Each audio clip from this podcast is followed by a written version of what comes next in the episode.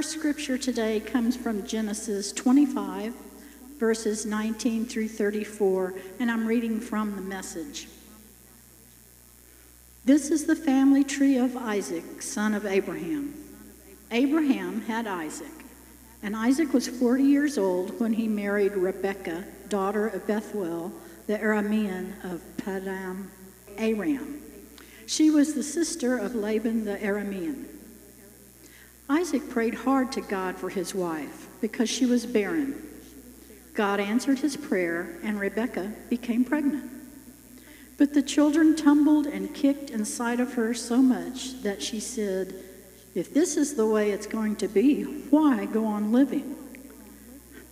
So she went to God to find out what was going on.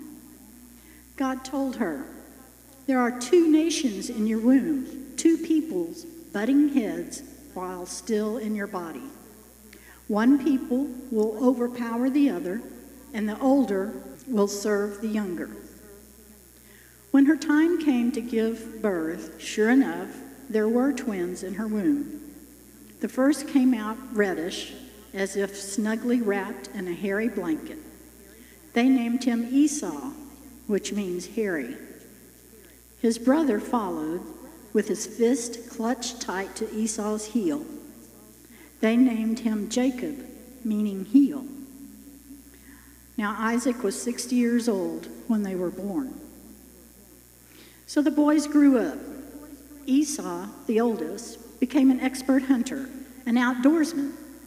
Jacob was a quiet man, preferring life indoors among the tents. Isaac loved Esau because he loved the game. But Rebekah loved Jacob. One day, Jacob was cooking a stew. Esau came in from the field, starved. Esau said to Jacob, "Give me some of that red stew. I'm starving." And that's how he came to be called Edom, which means red. Jacob said, "Make me a trade, my stew for your rights as the firstborn." Esau said, "I'm starving. What good is a birthright if I'm dead?" Jacob said, "First, swear to me." And he did. On oath, Esau traded away his rights as the firstborn. Jacob gave him bread and the stew of lentils. He ate and drank, and then got up and left. And that is how Esau shrugged off his rights as the firstborn. The word of God for the people of God. Let us join in a prayerful attitude. Loving God, as we gather to worship this morning, we are especially grateful for the blessings you continually give us. We come together to praise you and give thanks. We acknowledge that without you, we are nothing. Let us never forget this. We ask that you would guide us with your Holy Spirit so we would never fail to remember your love and mercy. And as we remember your love, teach us to share it with others. In Jesus' name we pray. Amen. Well, as Susan said, it's good to see y'all this morning. It's good that we can get together. We call this the universe, where we live, where we are.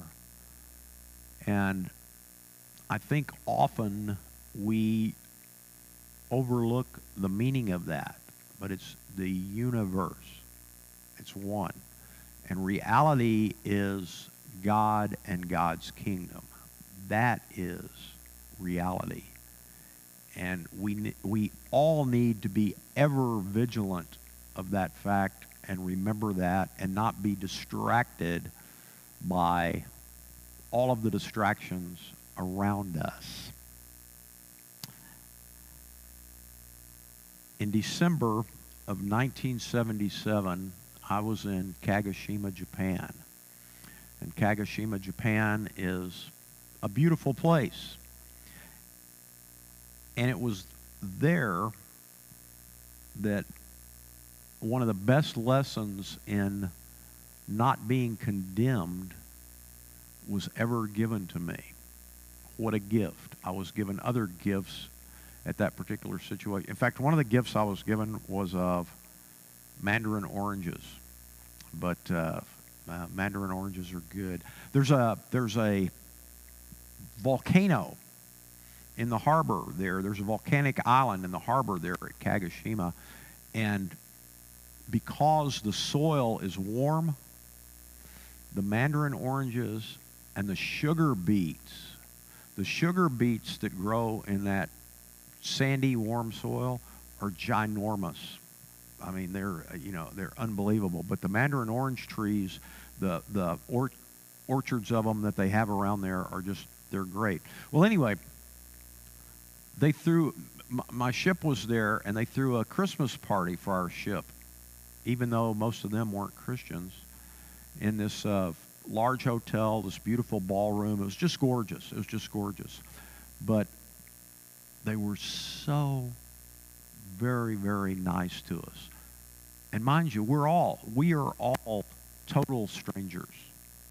There is, there is no connection between us whatsoever other than the fact that we were there and they had a Christmas party for us, you know.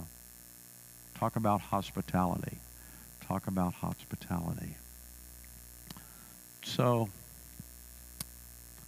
that's really what our passage today is about in a convoluted sort of way.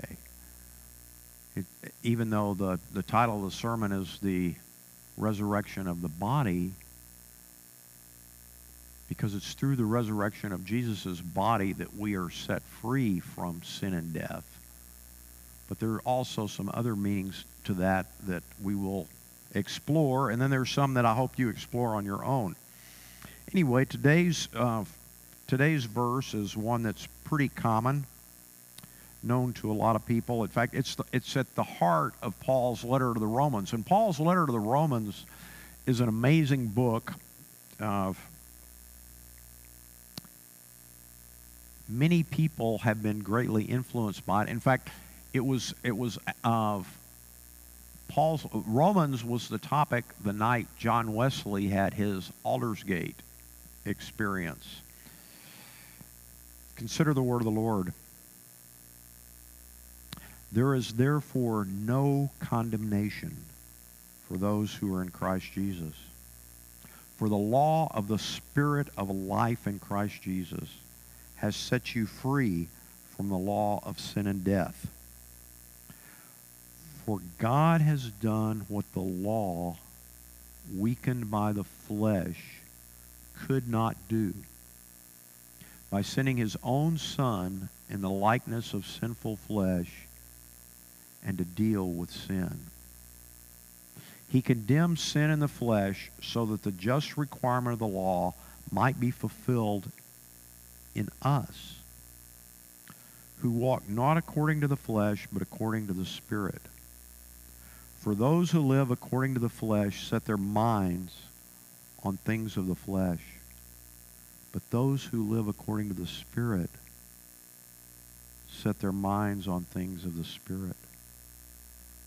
To set the mind on the flesh is death, but to set the mind on the Spirit is life and peace.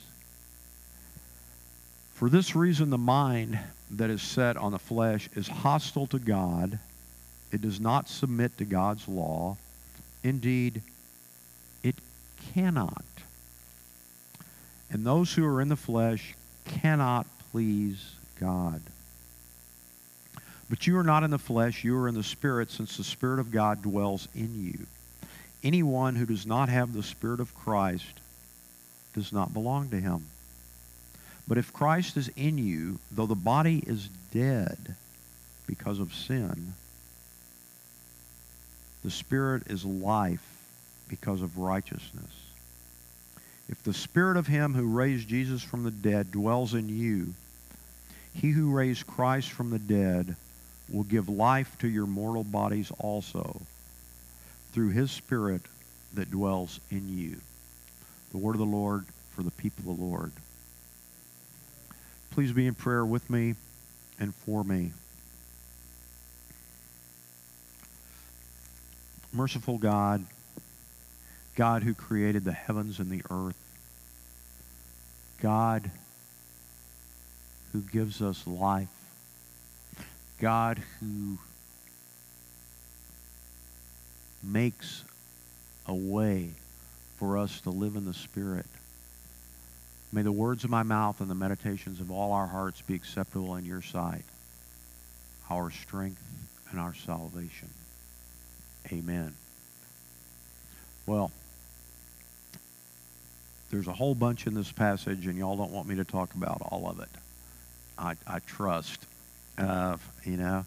And some of you have already been exposed to some of it. So, anyway, we'll see if we can make uh, a few changes. Uh, but what I, what I want us to look at, as with many, many, many scriptures in the Bible, there are multiple levels that we can look at it and learn from. The very first thing that Paul says here is that there is therefore no condemnation to those who are in Christ Jesus. And what he's ultimately talking about, if you read the whole passage, if you read all of Romans up until this point, is he's talking about when Jesus comes back at the end of time on the Lord's day, as the prophets referred to it, and the final judgment. He says, if you're in Christ Jesus, there's no condemnation. You're not, you're not going to be judged for that. But the other level is, if you accept that and you're living in Christ, you have life, not death, right now. Right now. It's right here. And the fact of the matter is, is God has never condemned us. Um, God sent Jesus, as, as, as the angels told us in Luke chapter two, right? A Savior is born. There's good news, peace on earth, goodwill toward men. And so we have life through Jesus. And in life, in life in the Spirit, there is no condemnation. Consider the woman caught in adultery in John chapter eight. The, the, the religious folk, the religious folk, right, brought her up there and said, you know, let's stone her because she was caught in the act of adultery. And Jesus writes on the ground with his finger. And they... They talk some more. You can read it there. And he writes on the ground with his finger again. And then he says, what? I think you all know it, right? It's, it's, it's, it's uh, so common, but in case you forgot, he says, whoever is without sin can chunk the first stone, right? And of course, the crowd sort of disappears like sand through an hourglass, right? They're gone. And Jesus is standing there looking at her, and he says, where are your accusers? Where are those who condemn you? And she said, they're gone. And what did he say? He said, I don't condemn you either. Go and sin no more. Now notice, now notice. This is, this is way before, not way before, but a, a, good, a good period of time before Jesus is even crucified, right? We're listening to Paul here, and we're talking about condemnation being removed and sin and death being removed through the resurrection, which it was. But the point is, is that when Jesus was walking around with people, he didn't condemn them. He scolded a lot of the religious folks, but when a religious folk pointed out somebody else's fault, Jesus forgave them. He didn't condemn them. So we who are the body of Christ walking around the world should aspire to do the same thing. Now, the next interesting thing Paul says here about, really about the resurrection of the body and what's going on about living in the Spirit, he said what? He said that the sinful flesh couldn't keep the law. So what? God did it for us. God did it for us. And again, everything hinges on this. If we do it for, if we, or if, if we think we can do it for ourselves, have fun, right? As Doctor Phil would say, how's that working for you, right? You know, if you think you can do it for yourself, or if you, if, uh, if you have to depend upon yourself for everything, I feel sorry for you, all right? It all hinges on remembering the fact that God does it. God makes it possible. And since we couldn't keep the just requirements of the law, Paul says God sent Jesus in what? The likeness of sinful flesh. Now, this is a tricky deal. This is a tricky deal here, isn't it?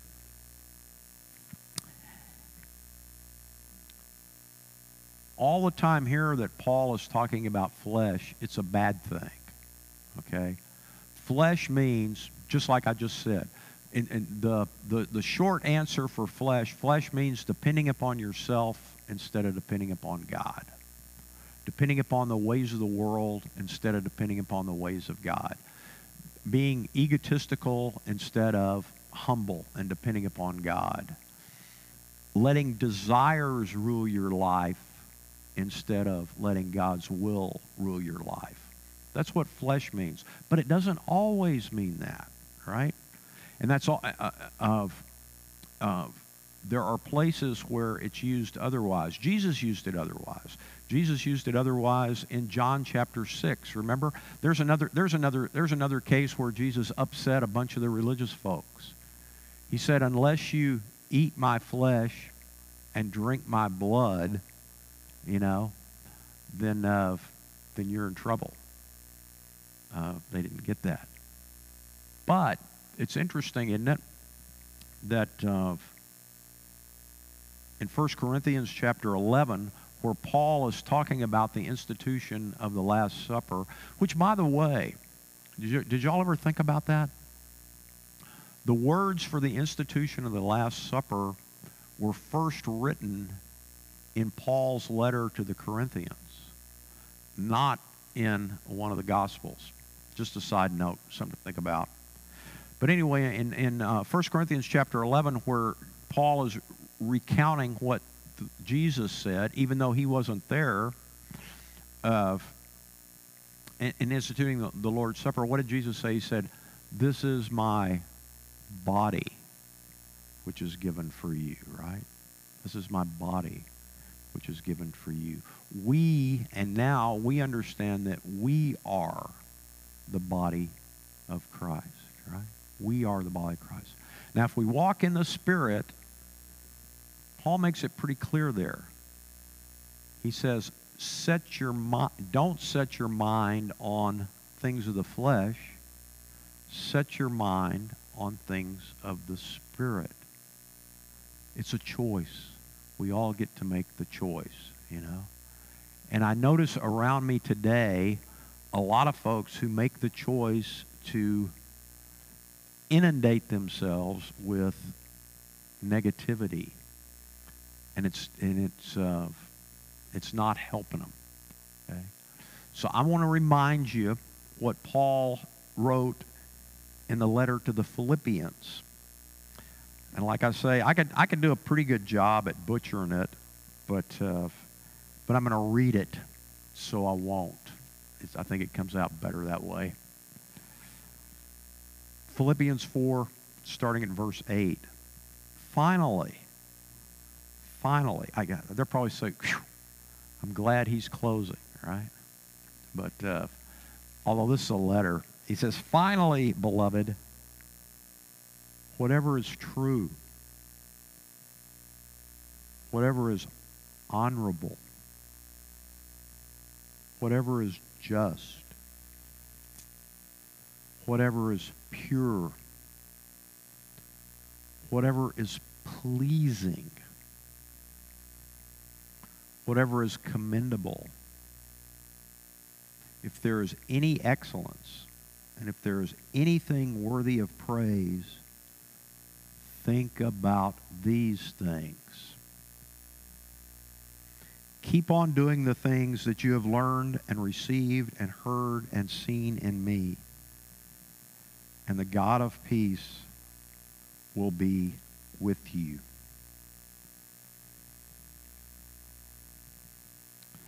So, I'll let that speak for itself. But it is, it's for all of us to remember we are responsible for the actions we take. We are responsible for, to a large extent, something sometimes we don't have control over, but much of what comes into our eyes and into our ears, we are responsible for. We are responsible for. And those are the things we're thinking on. Paul says, think on good things. It's analogous to what we eat, right? We can eat a well-balanced diet, or we can eat the four major sh food groups, right? Cotton candy, syrup, uh, I mean, I mean, or no, candy corn, syrup, sugar, and candy canes. Yes, thank you. Those are the four. We can, we can eat that, or we can eat a decent diet. It's no different. It's no different. But, but it, it always tickles me, when, or, or when we think about it, we think it's different with what we read and what we listen to and what we allow to saturate into us all the time. It's no different. It's no different. In fact, you'd probably be better off eating candy corn and candy canes than of, than of continually being saturated by negativity. Except you'd have to go see the dentist. And then, and then, and then it's interesting there. Paul says what? You know, the same Spirit that raised Jesus from the dead, that allowed the resurrection, which is the foundation of our faith. We know that God has sovereignty over everything, and that Jesus' crucifixion and subsequent resurrection proved victory over sin and death. But he says, you know, if you, again, life in the flesh is death, but the Spirit, Spirit gives life through righteousness. Righteousness. Now, this is another thing that didn't happen with Jesus' resurrection. Okay? Bear with me. We can go back to Genesis chapter fifteen, and that's where we read about Abram. And it says what? In Genesis fifteen, it says that Abram believed God. He believed God, and it was counted unto him as righteousness.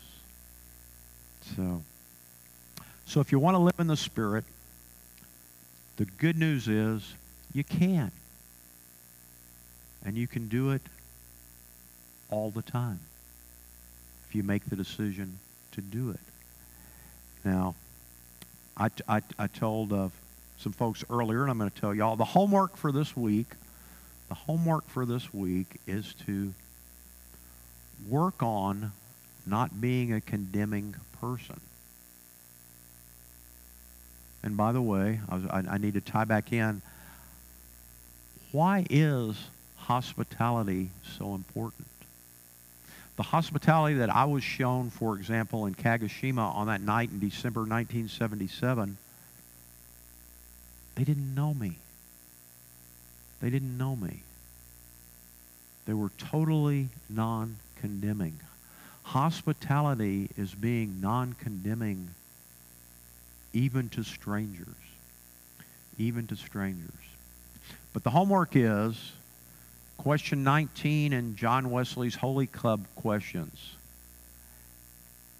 Am I like the Pharisee? Am I like the Pharisee who said, thank you, God, that I'm not like this tax collector? All right? That's the thing to work on. And ask yourself, or, or, or, or, or, or say the Lord's Prayer like this. We typically say, thy will be done on earth as it is in heaven. When you're driving home today, say, in my car, as it is in heaven.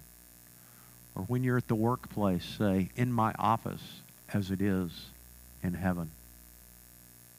We get to choose.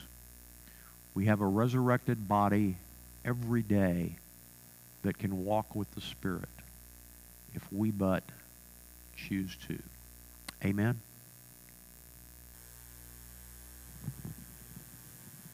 Go in peace. And as you go, go with the grace of our Lord and Savior Jesus Christ, the love of God, and the unity of the Holy Spirit.